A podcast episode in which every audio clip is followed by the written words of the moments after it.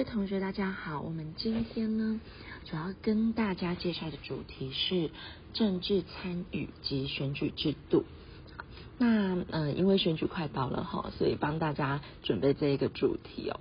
好，那呃，前面呢帮大家放了一个新闻介绍，是有关一个呃林传媒哦。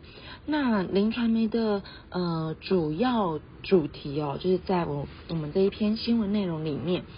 主要呢是要让大家看到的是，呃，他做了一件事，就是做了一个专网证件，后来怎么了？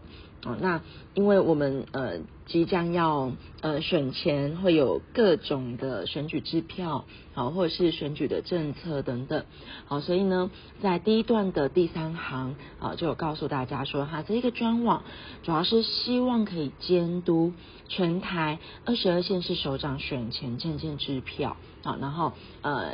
看具体的政嗯政策啦，啊有没有兑现等等，好，那当然这个专网就会呃持续的呃去帮大帮大家做监督哦。那底下也有让大家看到有不同的大学啊，不同的教授有呃去对这件事情有做一些评断啊，跟呃正面的一些呃肯定哦。好，那底下就给大家参考。好，那我们直接来进入到重点扫描的部分哦。好，第一大段是介绍我国公民如何透过选举参与政治。好，那前面呃就帮大家介绍熊 Peter，。好熊 Peter 呢，他主要说呃民主界定为具有竞争性选举的制度。好，那民主的方法是一种呃安排啊决定政治的一种安排。那呃对于 Schumpeter 来说，基本上就是一种竞争性的方法。好，那当然在以现代的国家呃民主国家来说，就是选举喽。好，来获得决策权利。再来底下的。第一大点哦，影响公民政治参与的因素。好，那呃最简单的民主参与其实就是选举。好，那人民为什么想要呃出来参与政治呢？啊，有什么原因呢？好，那呃有部分的公民哦，基本上是呃愿意或不愿意。那有一些不愿意，呃有些其实呃并不是他不愿意，他是因为法律而限制他的。好，所以像呃第二行哦，我国威权时期限制人民组织政党啊，这个地方可以给大家参考一下。好，那不管哪一种政治参与，其实都是会有成本，即便是你是愿意参愿意参与的，好一一样都会有成本。好，那当投标成本高于效益的时候，基本上理性的选民就不会去投票了啦。那所以基本上参与。选举会跟呃成本利益的计算呐、也会跟教育程度啦、啊经济收入啊等等都会有相关。好，那底下有呃相对剥夺感跟政治功效意识给大家参考。好，那呃尤其是在政治功效意识哦，这个在政治学里面它是蛮重要的一块。原因是因为呃我们会希望呃民众出来参与政治是还有一个是你的责任感。你或者是说，呃，你觉得参与了，对于呃我们整个政治环境或政治事务，你是有尽到一份力的。换句话说，呃，更白话一点就是说，我觉得我投下的这一票是有用的。OK，好，再来呢，我国选举人资格哈，好，那呃底下的几个条件哈，第一个必须具有国籍。好，然后再年满二十岁哦。好，那这个地方就是我们之前想要修法，对不对？好，但是我们公投没有过。好，好，再来，呃，没有收到监护宣告。好，那监护宣告在底下，我有帮大家做解释。好，再来，在选举区要住满，一般公职人员选举哈要住满四个月，正副总统选举要六个月。再来，公民如何投入选举呢？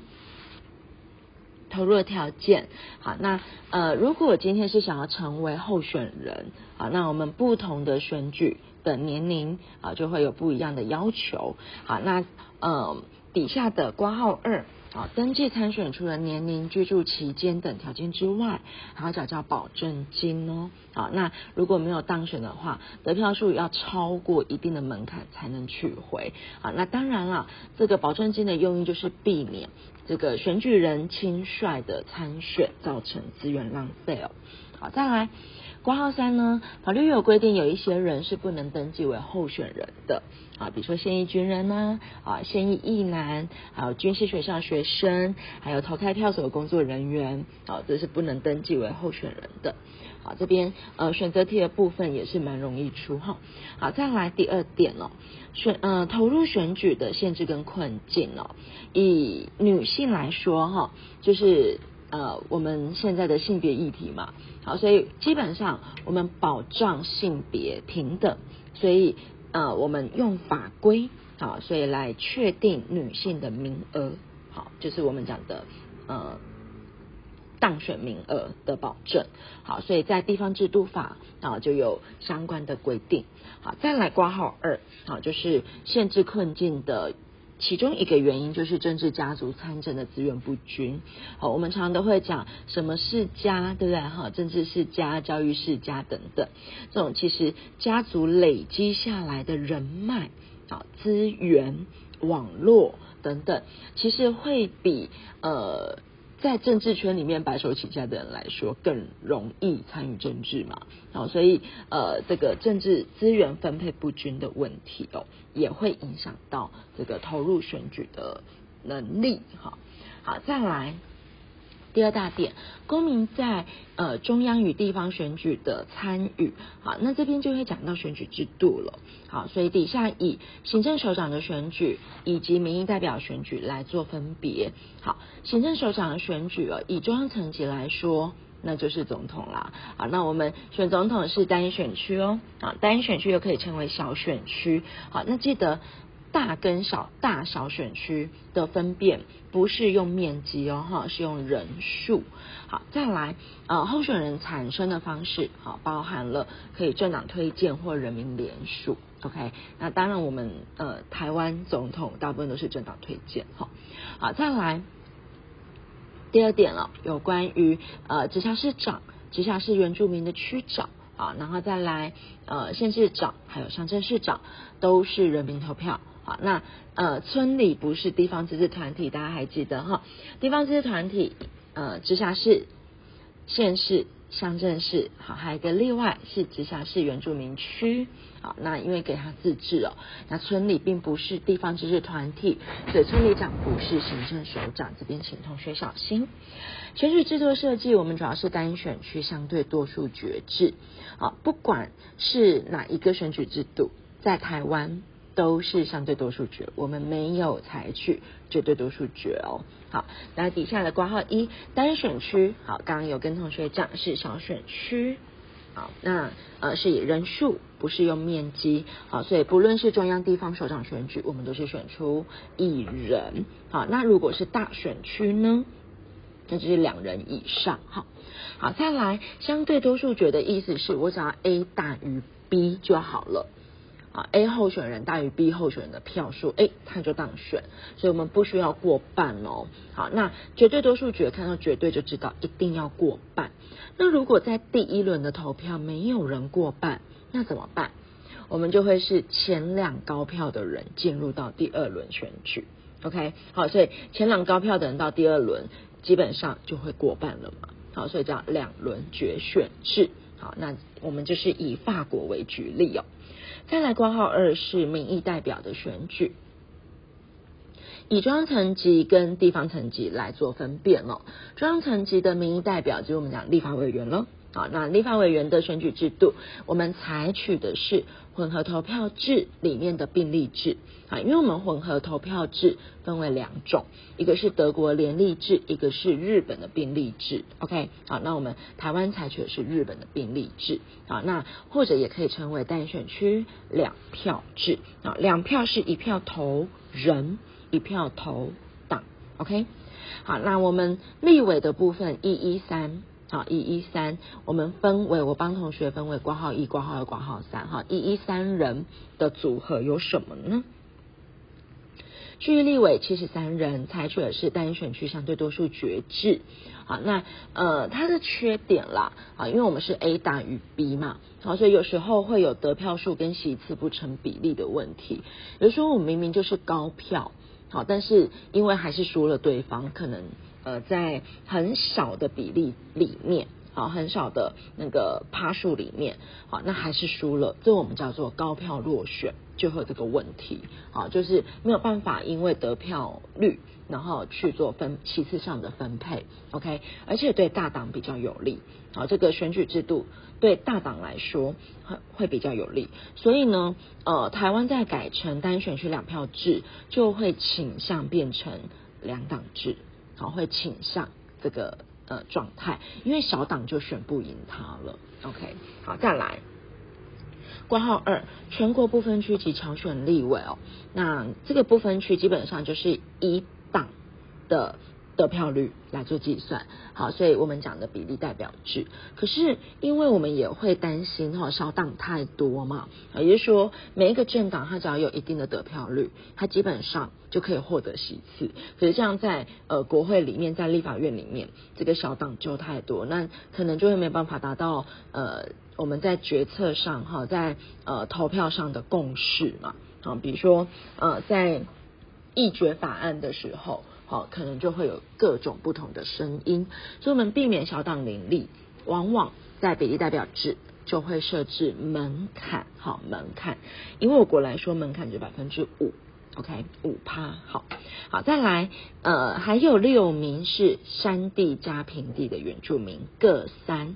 好，山地有三，平地有三。好，那这边请小心哦。原住民的立委，他采取的是复数选区相对多数决制哦。哈，这边请小心。好，那参选人必须具有原住民的身份。那当然，投票的人也必须具有原住民的身份喽。好，再来。以地方层级来说，哈，考量民意多元性跟保障小党的机会啊，所以我们基本上地方层级直辖市、县市议员，还有乡镇市民代表，直辖市山地原住民区的区民代表，我们采取的是复数选区相对多数决制。好，那复数选区呃跟单一选区相对应嘛，哈，单一选区是选出一人，复数选区是选出两人以上，所以它又称为。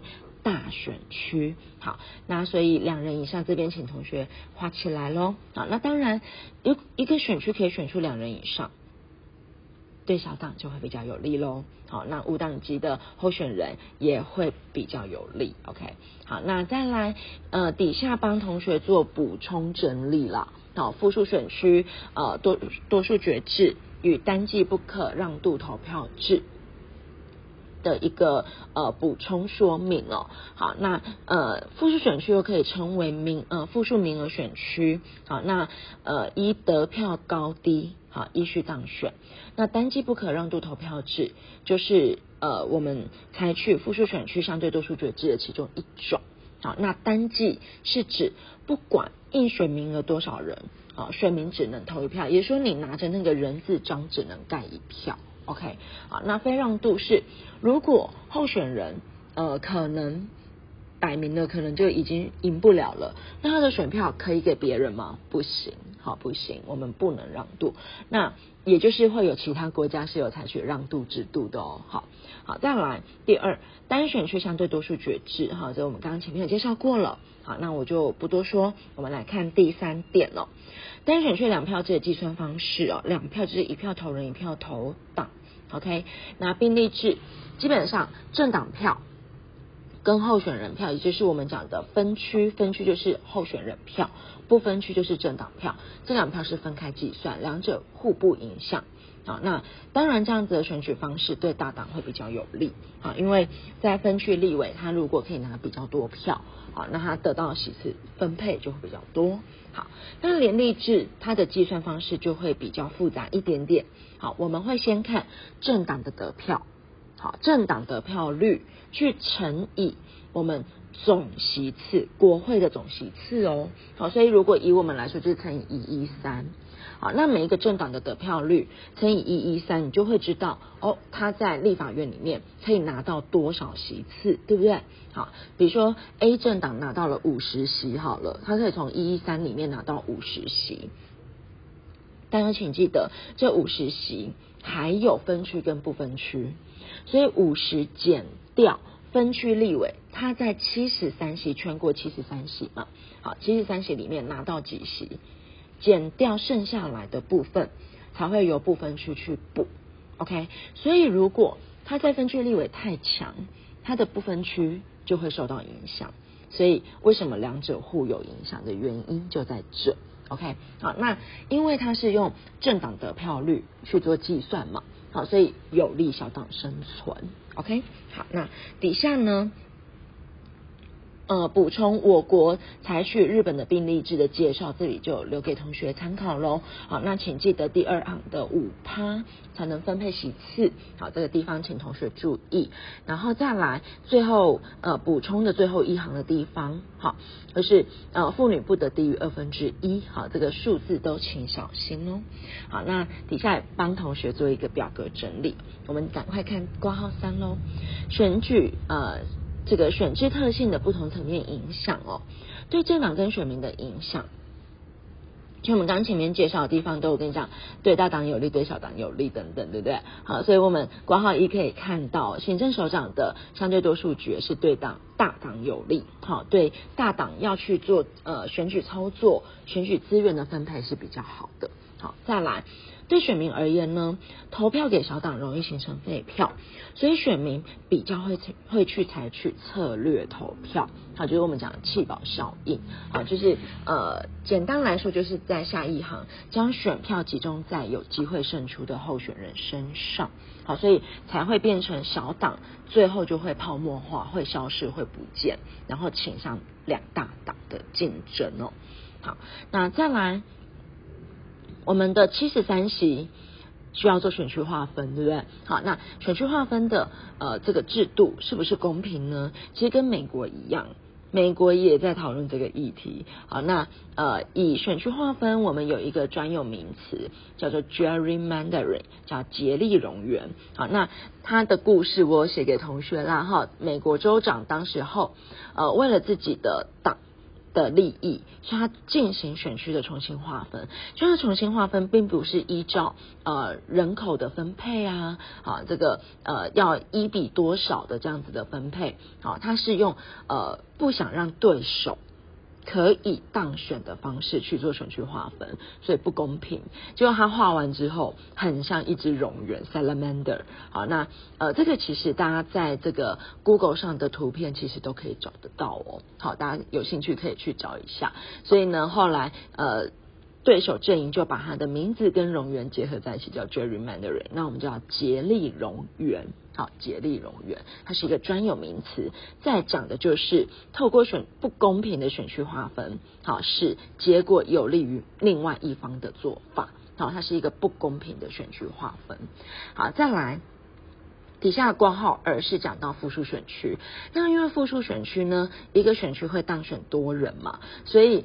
这个政党就会怎么做？配票，好，用配票的方式，他希望谁谁谁可以当选，所以他就会告诉选民，好，支持他的选民，你要怎么样去投票，好，让这个选票可以平均分散、平均分配，这样政党获得席次的可能性就会比较多。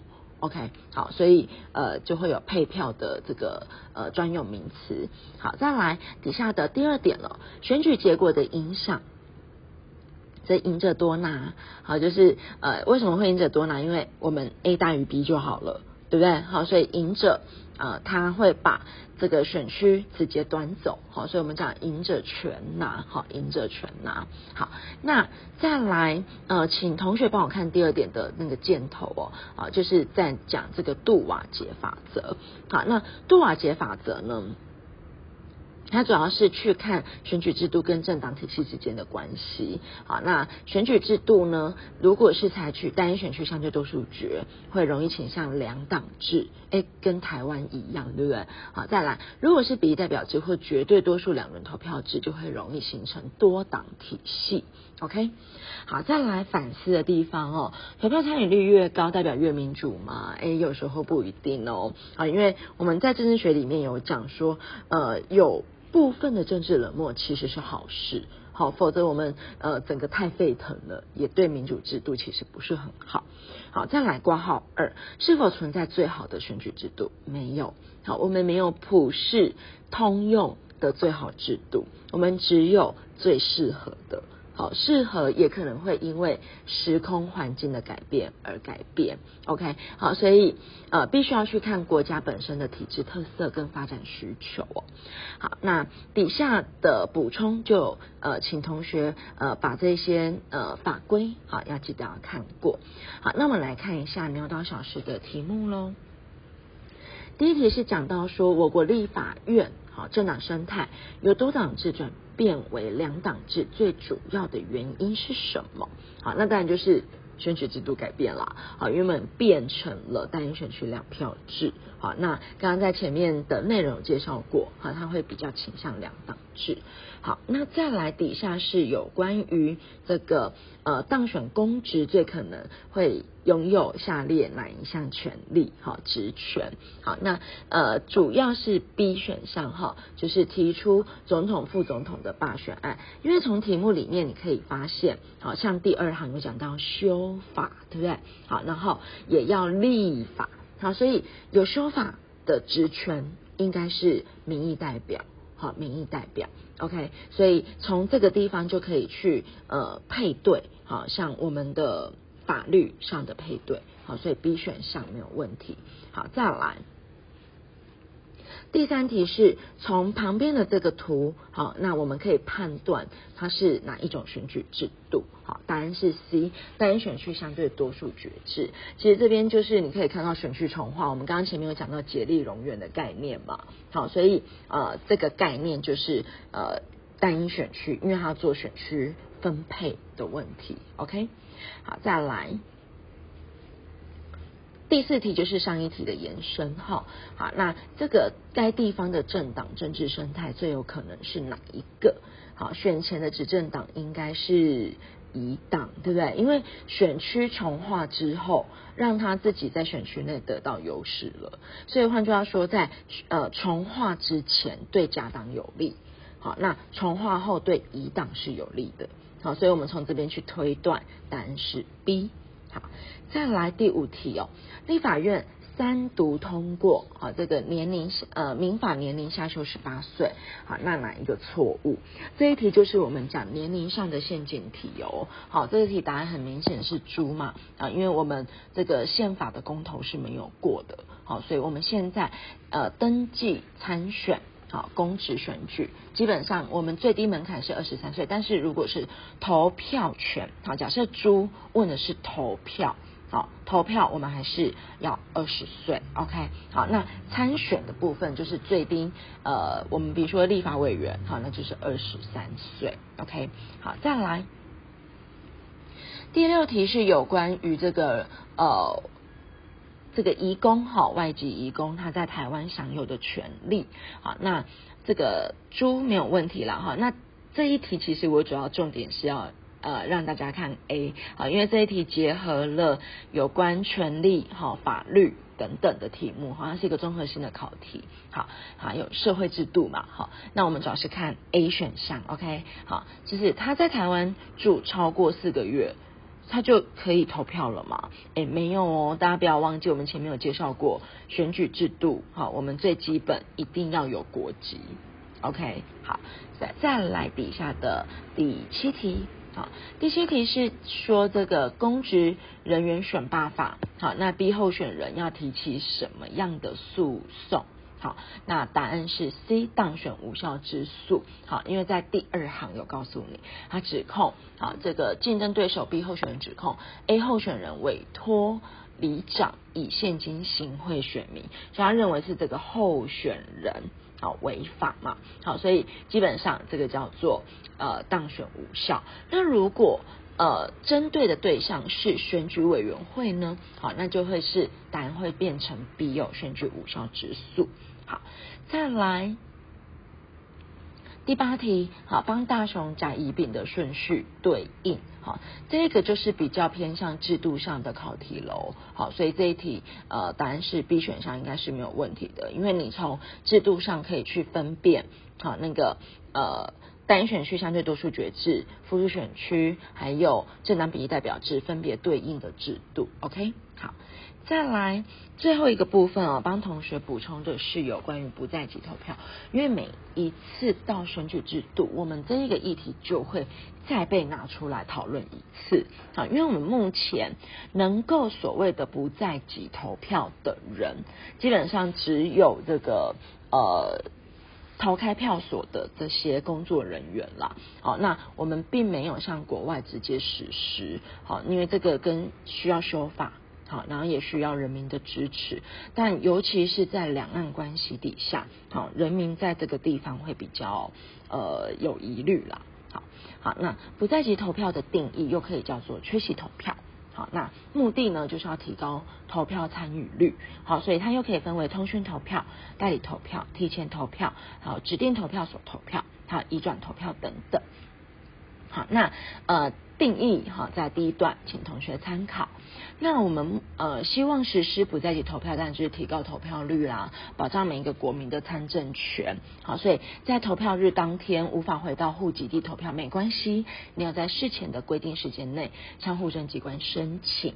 好，那可以在呃当天或者是在之前，好像美国就可以事前好就去呃投递他的投票的意愿这样。OK，好，那目前我们呃在第二段后面有告诉你哈，针对选务人员设有移转投票的制度。好，那民主国家实施不在籍投票，好，我在底下有帮同学介绍美国的制度，好，然后还有呃日本的制度，好，这边就给同学参考。那再来呃最后一段主要是告诉同学啦，过去碍于选举制度不完。不完善哈，政党之争等等，所以基本上我们还是需要透过修法等等。好，好，那这边给大家参考，谢谢。